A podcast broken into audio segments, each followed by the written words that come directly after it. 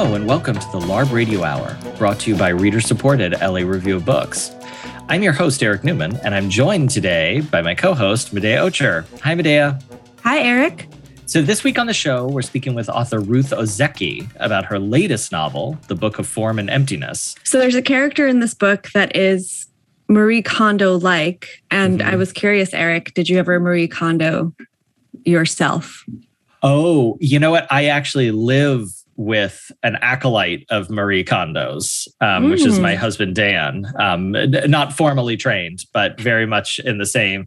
We live in an absolutely minimalist house. Like any anytime that we can get rid of clutter, we get rid of it. And um, especially when we were moving back and forth between apartments in Santa Monica and San Francisco, Dan was a master at getting rid of everything that we didn't like. So the good news is our house is always really clean and tidy. The bad news is I have lost so many melon ballers over the years. What are melon ballers? Oh, uh, they're actually an almost useless thing oh, until you need it. But they, they are ballers. literally a scoop that helps you to make melon balls. oh yeah i can see how one might decide at a certain point that that is not bringing joy into your life and is instead cluttering your kitchen exactly and that one doesn't yes. need four of them that seems right well, should we get to this conversation with Ruth? yes, let's do it. We promise okay. no melon ballers will be involved or harmed. No, that's true. We it doesn't come up.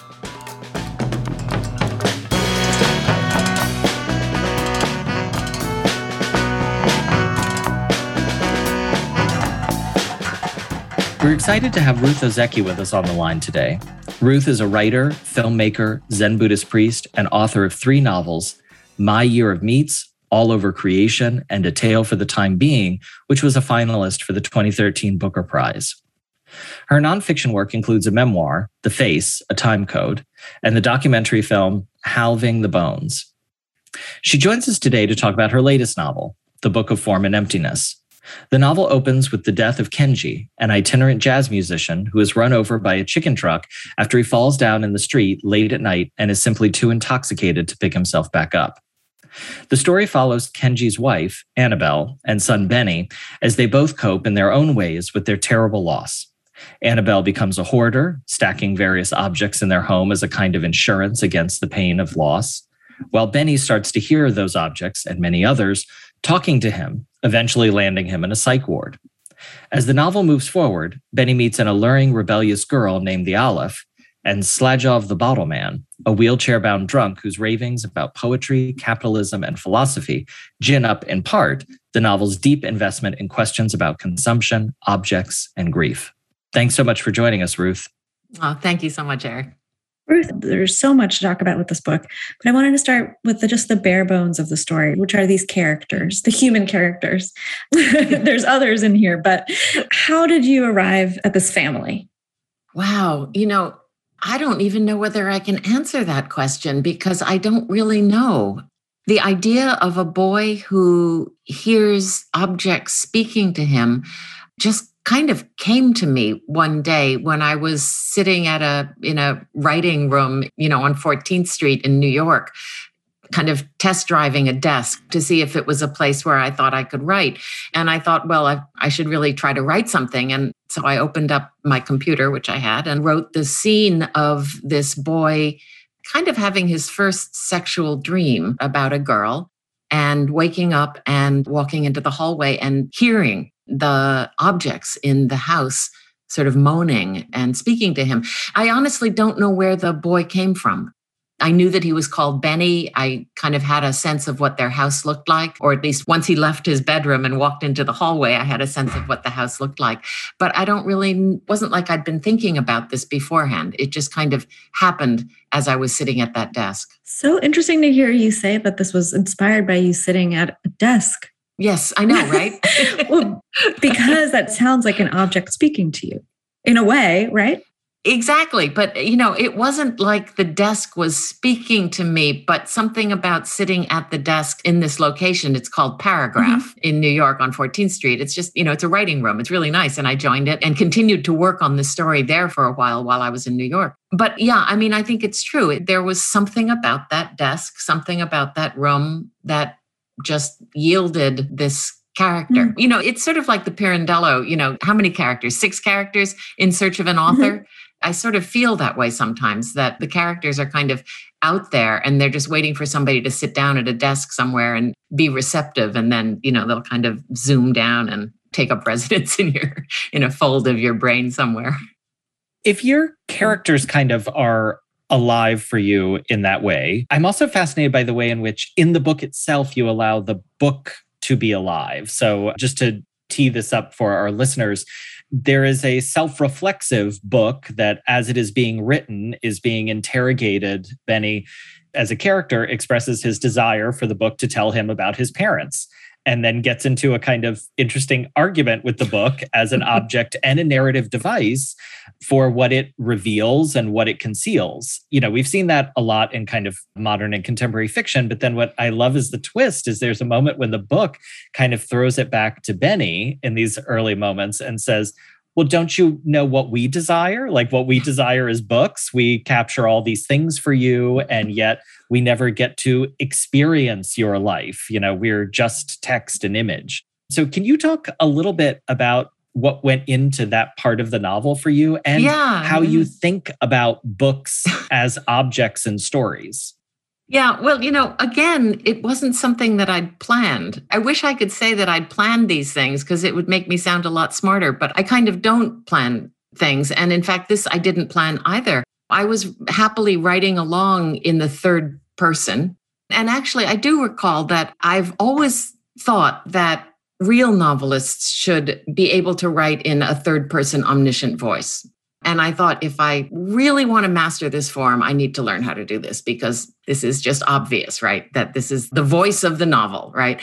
And so in this case, too, I've tried several times. I've just never been able to do it. And so when I started writing this book, that was the voice I set out to use. And I was writing very happily in this third person omniscient voice. It was kind of almost a super omniscient voice. And then suddenly Benny pops in and interrupts in the first person, speaking in the first person. And so this becomes problematic then because now I have a character who is, you know, sort of breaking the omniscience, breaking the third person omniscience. And so then before I realized what was happening, the book started talking back to Benny directly. In other words, addressing Benny. And this kind of conversation, a dialogue started up between the book and the boy. And so then it suddenly it became clear to me that the book was no longer an omniscient voice, that the book was actually a character in the book. So it's almost like kind of nesting dolls here, or this kind of infinitely recursive, self reflective idea. And so, in any case, Benny and the book started to talk to each other, and that became the structure for the novel this dialogue between Benny and his book.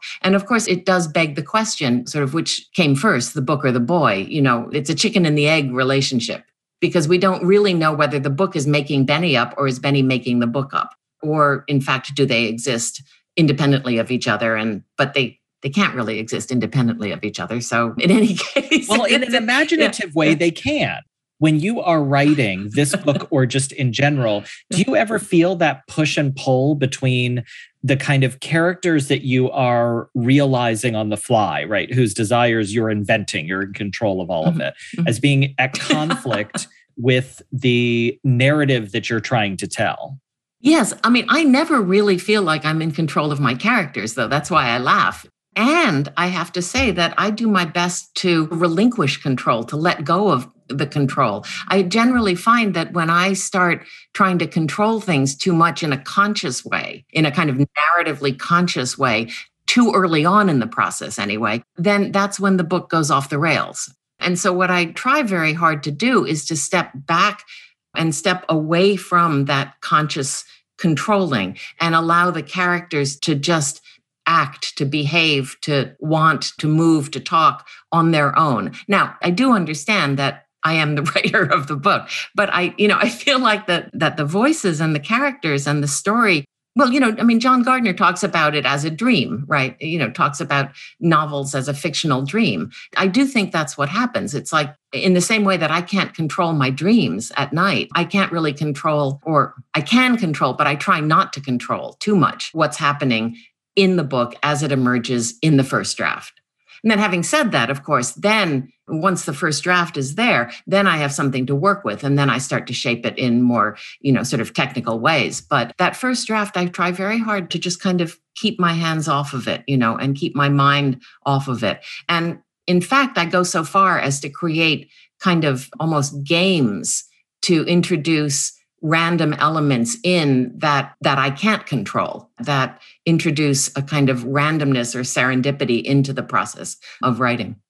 Can you give us an example of one of the sure, games? Sure. I mean, in this case, you know, I was kind of playing around with Fluxus and, you know, hmm. surrealist art. And so I just kind of made a little Fluxus rule for myself, which was that when an object entered my life and the object had a kind of charge to it, it had a kind of energy to it, you know, and to use Marie Kondo's language, if it sparked joy, you know, then I would take that object and kind of put it into the book and see what happened. And so my editor at the time, Carole DeSanti, had gone on a vacation and she brought back a snow globe. And it's a snow globe with a little sea turtle in it.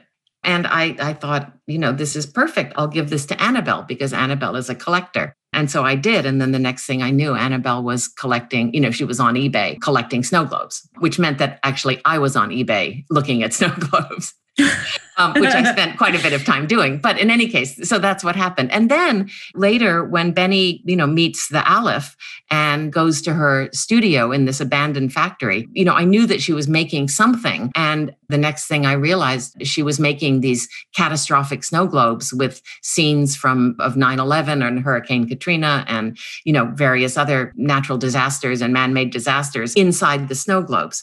And two, then the image of a snow globe, that image kind of became a metaphor for Benny and his relationship with his mother, in that Benny is kind of enclosed in this cacophonous world where sound is kind of swirling around his head, and his mother is on the outside of this orb, kind of looking in. And so then that became a kind of metaphor as well for the relationship of the two. So various things like that. I mean, I went to a, Chinese restaurant and got a fortune cookie that says, The world is a beautiful book for those who read it. And that seemed cool, right? So I sort of went with this idea of small pieces of paper and fortunes and use that as part of the Aleph's sort of interventions. She does a similar kind of thing. And then the final thing was somebody told me to reread Walter Benjamin's essay unpacking my library. So I did. And then Walter Benjamin kind of streamed into the book. And as I was reading his correspondence with Adorno, Adorno mentions Benjamin's collection of snow globes. So this whole thing kind of came full circle. And that's the kind of serendipity that, I mean, I couldn't plan that. There's no way that I could plan that. So the question is how to, you know, sort of relinquish control enough to invite these kinds of coincidences in. That's so beautiful. I wonder, well, this brings up, I think, a, a big question in this book, but I'm curious about your personal relationship to objects in your own life. How do you relate to them? I wish I could say that, you know, that I was a Zen minimalist. You know, people always that makes assume, all of us. I, I, know, right? I mean, people always assume that I am. I have a kind of fraught relationship with objects. I find objects to be very demanding. I'm actually quite careful. I'm a lot more careful these days about what I buy because I find that objects kind of lying around the house, they demand a certain kind of attention. And so clutter really it bothers me but i do seem to you know see it around more than i like there are a lot of books around here that you know i wish i should probably you know sort of move along to the next readers so i find objects to be very they're full of stories and they're very demanding and they are kind of noisy. And I think, you know, I started to feel this way about objects because my parents were both born, they were both born in 1914. So they grew up during the Depression. And so they saved things. You know, they didn't throw things away. They were very thrifty. You know, every piece of tinfoil had to be washed and dried and folded up for reuse. They just they saved things. They weren't hoarders, but they anything that could be used, they would keep. And so when they both died and I was left with the task of cleaning out their house, that was a really sort of traumatic task. It was, you know, kind of Augean stables kind of task. And then, two, you know, every object had meaning. Every object had stories attached to it. And some of the stories I knew, but a lot of the stories I didn't. So it was hard. Anyway, that's I think probably it was experiences like that that led to this story about a boy who has this kind of fraught relationship with objects. I'm interested because since you are a Zen priest, you know, and I have, I guess I would say, a very passing lay understanding of like Buddhist principles, but obviously the book's title comes from yeah. this like very famous, I guess not quite a koan, but like a well, it's a truism, but it's a line from the Heart Sutra, which is one of the seminal sutras for Mahayana Buddhism. Form is emptiness, emptiness is form. form. Yeah. And this also is the, I forget what the name for the drawing of the circle that is also mm. supposed mm. to represent this, that it's like what you see is a form, but it also is no form. I'm fascinated by the object. There's a certain approach to vipassana practice where it's about not getting caught up in the stories that in fact it's the stories that cling us to dukkha to suffering mm-hmm. so if we don't get caught by the stories if we don't get caught by objects or attachments mm-hmm. then we will be free we reach some kind of enlightenment or at the very least like a better way of relating between like ourselves and the outside world mm-hmm. but on the one hand like you know Ruth, we're all writers. Like we're definitely attached to objects. And it seems to me very interesting in the book, you have two different ways of being attached to objects. One is Annabelle's attachment, which is attachment against loss. Mm-hmm. For Benny, it seems that objects call out to him because in a sense, objects are always calling out to us, right? Especially, and this is a bigger point in the book, in a world organized by capitalism, objects are constantly hailing us for attention, both as saleable goods and as memories or other mm-hmm. sorts of commodifiable things. So, can you talk a little bit about the kind of Zen perspective on the pull that objects have for us?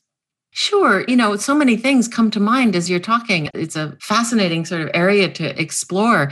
The first thing I would say is that dukkha, suffering, is fantastic for novelists, right? I mean, what would we do if, you know, what would we do if we didn't have dukkha, right? None of us would have anything to write about. So it seems extremely important as a novelist anyway that I examine dukkha. As a Buddhist, dukkha is it's the first noble truth, right? So it's what starts you on your path to Zen practice.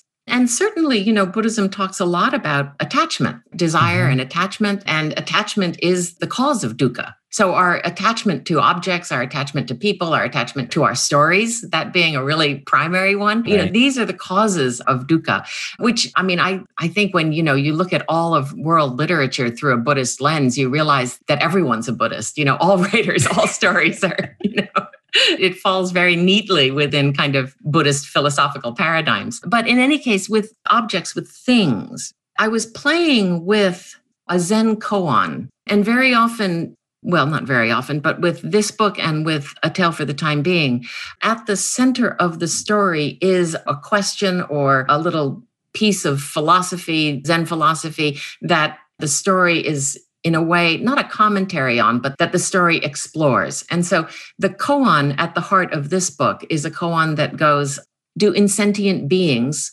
speak the Dharma? Okay, do insentient mm. beings speak the Dharma? In other words, can insentient beings teach us? Right. right. Can they be our teachers? Can they express the Buddhist teachings? And, you know, my feeling is that, yes, of course they can. Insentient beings being a kind of broad category, it can be inanimate objects, but insentient beings could also be, I suppose, trees and grasses and weeds and living things as well. But I would say that yes, all of these things can, that they do speak and that they can teach us. And our relationship with these objects and our attachment to these objects, to these things, really does form a kind of practice in itself. And certainly in Zen, we spend a lot of time taking care of physical objects. Zen is filled with kind of rituals around cleaning and taking care of objects. And I think a lot of this just comes from sort of Japanese culture too. Mm. I think it actually has its roots in Shintoism and Shinto animism. Because Shinto, the indigenous religion of Japan, is a very animistic tradition. And then that ties back to Marie Kondo and her idea about objects sparking joy. You know, it's exactly that kind of relationship. When you have an object, you if you have an object that served you, like a pair of socks that have worn themselves out taking care of your feet, you don't just throw them out. You pick them up and you hold them for a minute and you experience that little moment of gratitude and then you throw them out, right? It's a kind of encouraging an acknowledgement of the vitality and the vibrancy and the agency of the object that's kind of built into the relationship. I mean, I think Jane Bennett talks about this, you know, this kind of thing. I mean, it's different, but in her book, Vibrant Matter, beautiful book. And to some extent, I mean, Timothy Morton, I think, also talks about this kind of thing in this idea of object oriented ontology. So, I mean, right. I think this is a philosophical strain that's moved from Japan and is finding expression in the West as well.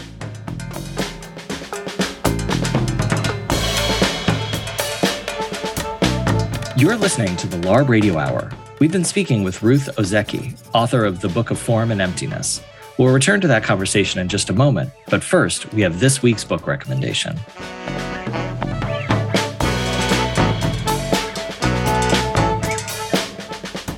We have Tom McCarthy on the line with us today. His latest novel is called The Making of Incarnation, and Tom is joining us to give us a book recommendation. Tom, what book are you going to recommend? Well, I'm going to recommend a novel by Ann Quin called Three. Ann Quin, oh. you know it, I take it. I do, I do, I do. But tell me more about it. Well, she was this post war British novelist who died very young, aged about 37, I think. She was one of the few Anglophone writers in, in John Calder's stable alongside Beckett. But whereas Beckett won Nobel Prizes and was much feted, she died in poverty and obscurity and then remained obscure for many decades afterwards. It's only quite recently that writers of, of our generation, I guess, have been kind of rediscovering her. And in fact, there's a new edition from a small, well, from an independent British press called And Other Stories of this novel three, with a very good introduction by Joshua Cohen. And I've spent time with this book because I have written the introduction. For some reason, a, Norwegian house asked me to do the introduction to, to their edition. But I just think it's an amazing book.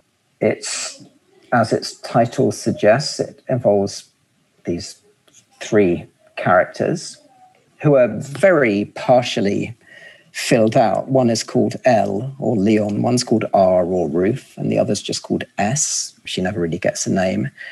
And they kind of exist in this rundown house in a rundown coastal town in this kind of love triangle. It's not even a love triangle, it's a kind of psycho sexual, I don't know what triangle and nothing really happens. I mean, right from the beginning of the book, we know that S is already dead, and her last months are kind of pieced together from diaries and transcripts.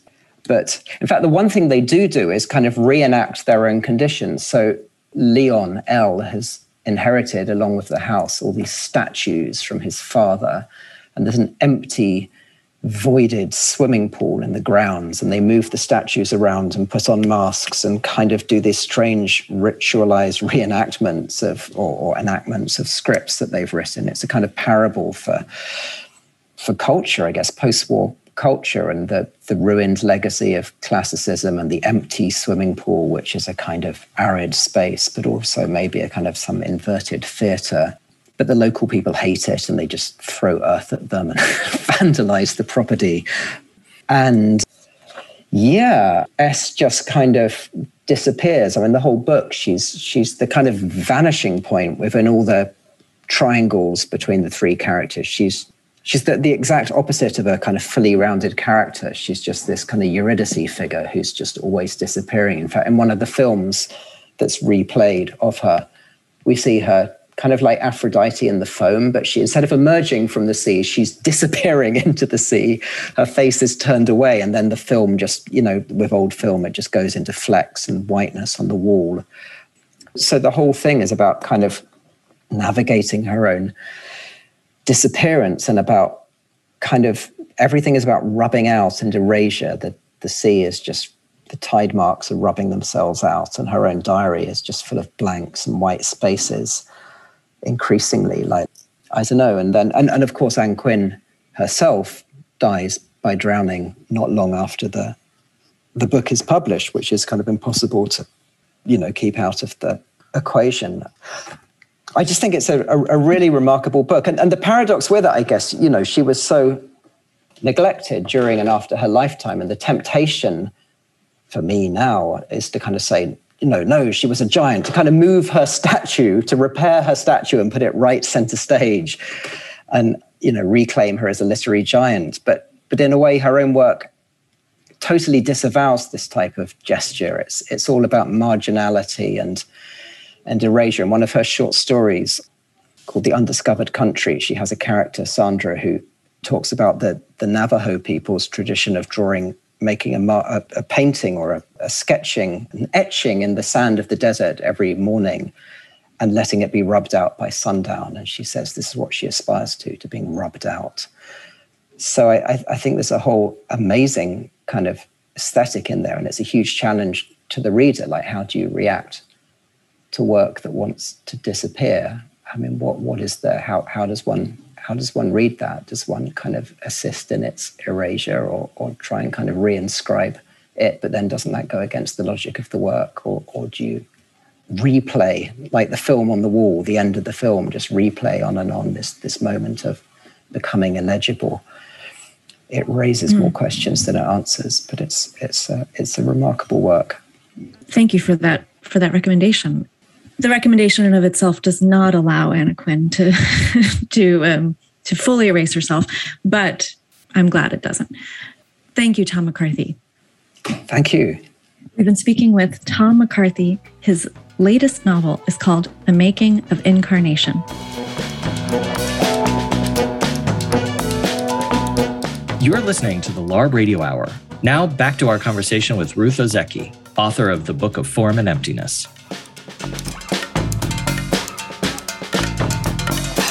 Well, and it's also there in the some of the other registers that you're signaling in the book, which is kind of a more Marxist critical philosophy. Marx also uses objects as kind of metaphors in a, in a lot of what he is revealing is that the object is not exactly what we see when we look at the object, right? It has this whole mm-hmm. kind of this also Borgesian in a way too, that the object has this whole production history. It's involved in the touching of many hands, different materials, different places.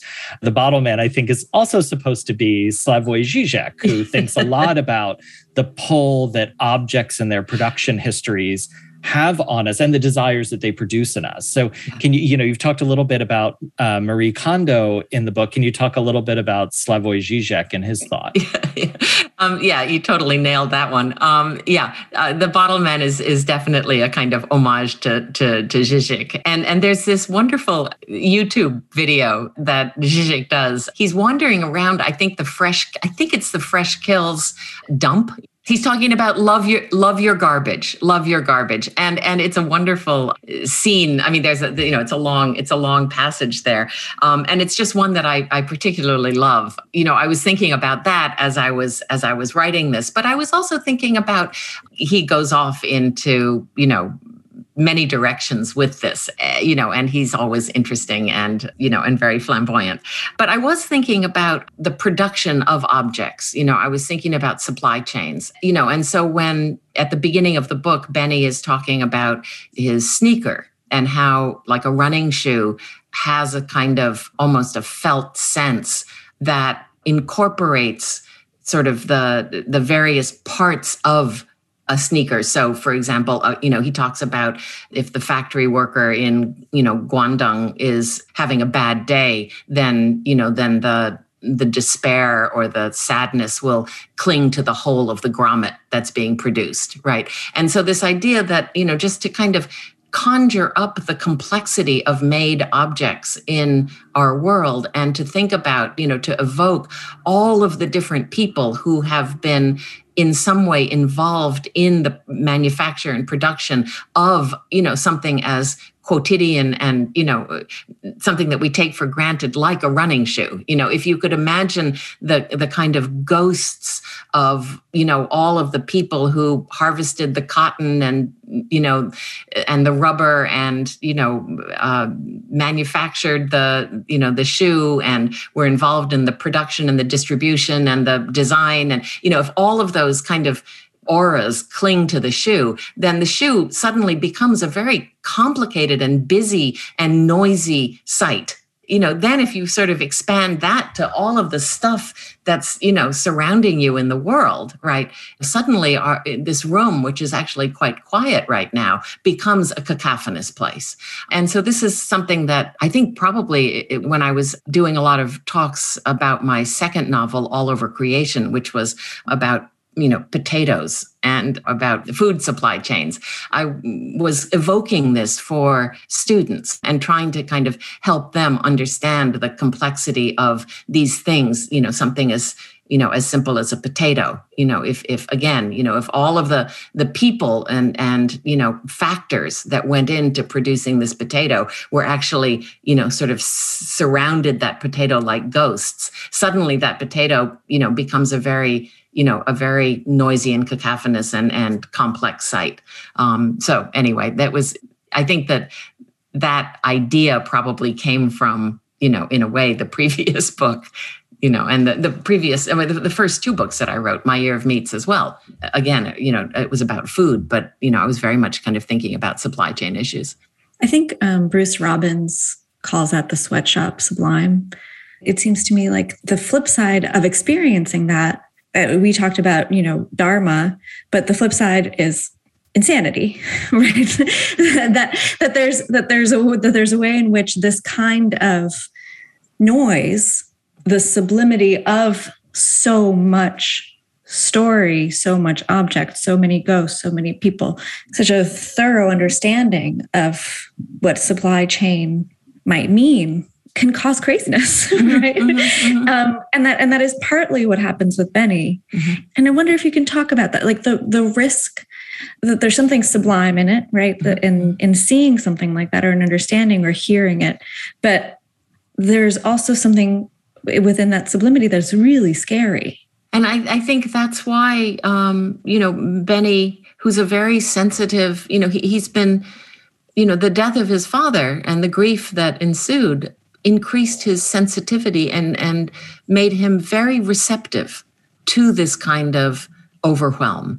And um, you know so i said that i didn't know much about my characters or my book when i start out. What i did know was that at some point you know midway through the book that benny was going to leave the made world and go to a mountain and climb a mountain and be in a place of you know where he's not surrounded by made objects right? And he's going to experience the world in a slightly different way you know from the top of that mountain. Now i didn't know how he was going to get to the mountain or what was you know but i, I did know that, that that he was going to you know that that was going to happen. Um, and i think that that's you know that's certainly one place where he finds some respite where he finds some refuge. And of course, the other place where he finds refuge and respite is at the library, where he finds a community of people who can support him in his you know uh, as he's trying to process this experience of of hearing voices.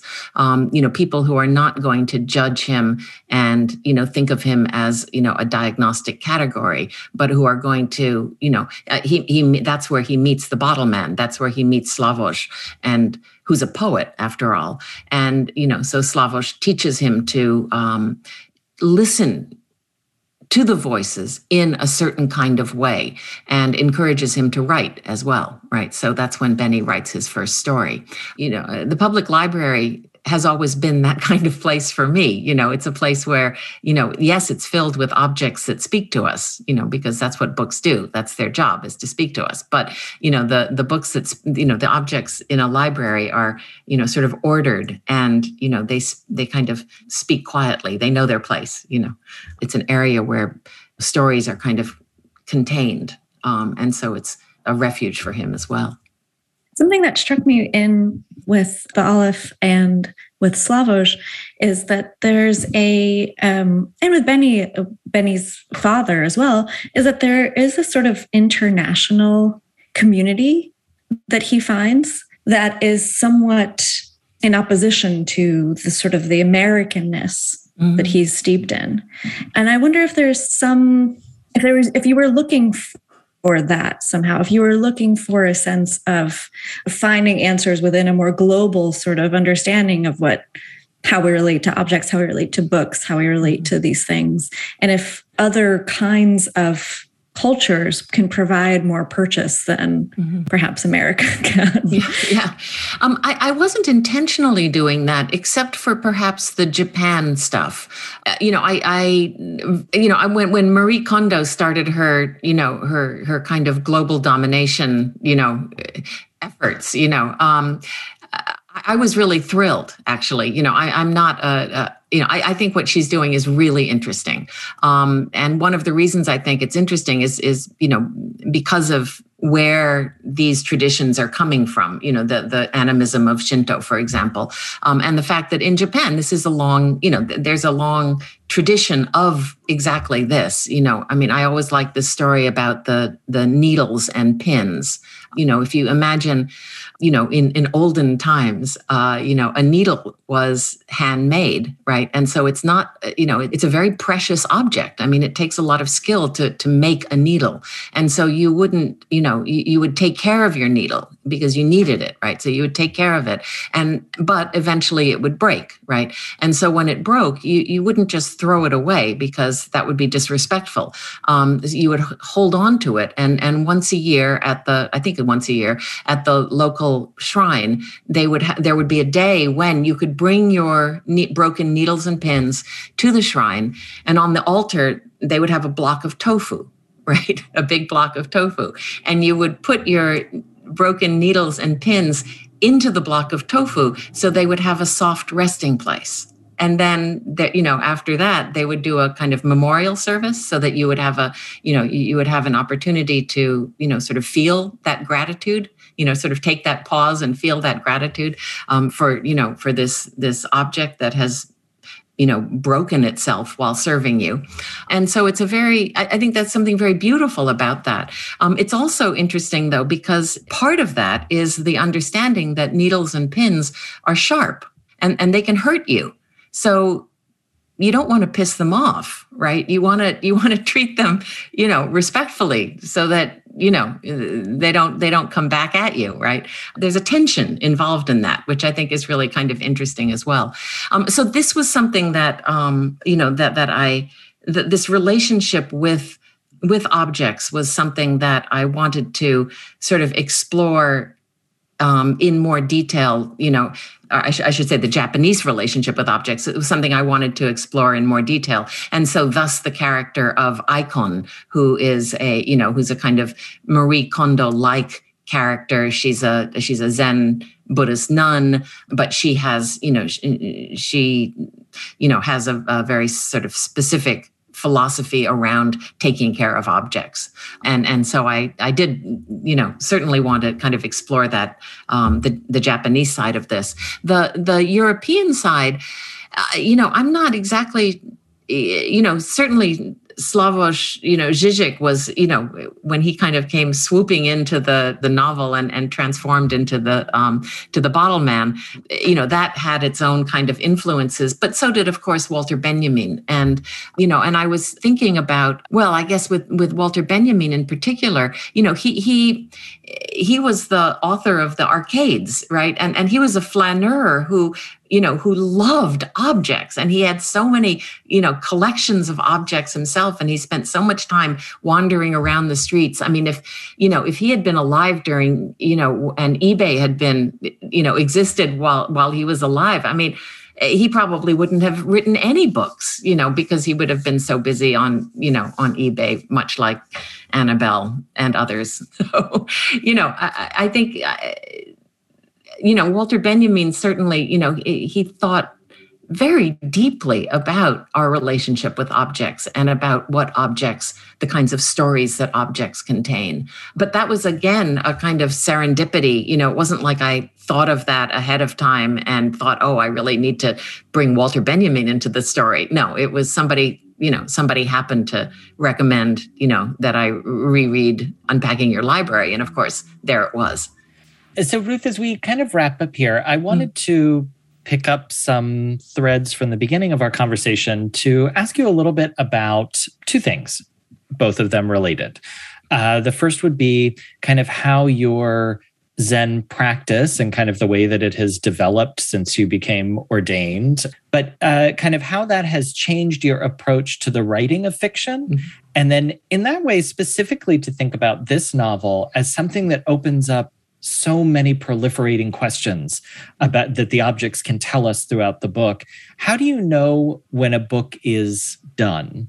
Mm, mm. Oh, that's the million dollar question, isn't it?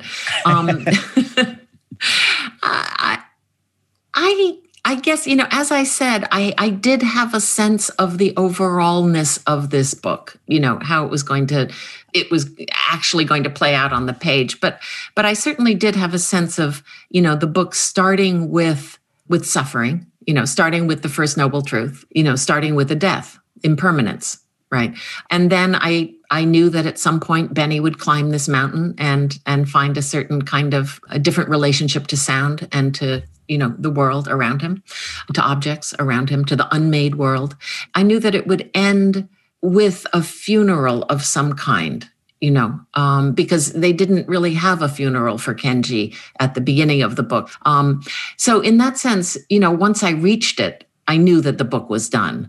You know how that relates to to the Zen, um, you know, to Zen practice. I mean, I guess I would say that that since I've gotten serious about uh, Buddhism and about meditation in particular, I do have a, a much less, you know, sort of controlling relationship with story. Um, I'm much more willing to, you know, to kind of take a backward step and you know try to get out of the way and trust that the story will emerge and even if it goes off the rails you know that i will that you know somehow i'll be able to pull it back. I think there's a lot more play in my writing now. Uh, there's a kind of playfulness or you know a, a I always think of the metaphor of the hand of the mind, right? And very often, you know, most of the time we walk around with, you know, the hand of our mind clenched in a kind of fist. You know, we're kind of holding on to ideas and we're tense and we're, you know, trying to get things done. And, and you know, so there's this kind of tension in the hand of the mind. But when, you know, in meditation, what you do is you just relax you relax the hand of the mind and you know allow i mean thoughts come thoughts go you know but it's not that same kind of grabbiness that our minds you know have I, at least my mind has in in much of my waking life. So there's a you know there's a kind of you know relaxing into the writing. There's a relaxing into the story um, that i think is uh, developed over the years for me that's beautiful. So I think we'll actually end with that beautiful image of the opening hand. Mm-hmm. And thank you so much for joining us. We've been speaking with Ruth Ozeki, author most recently of the Book of Form and Emptiness. Thanks so much for joining us. Thank you so much.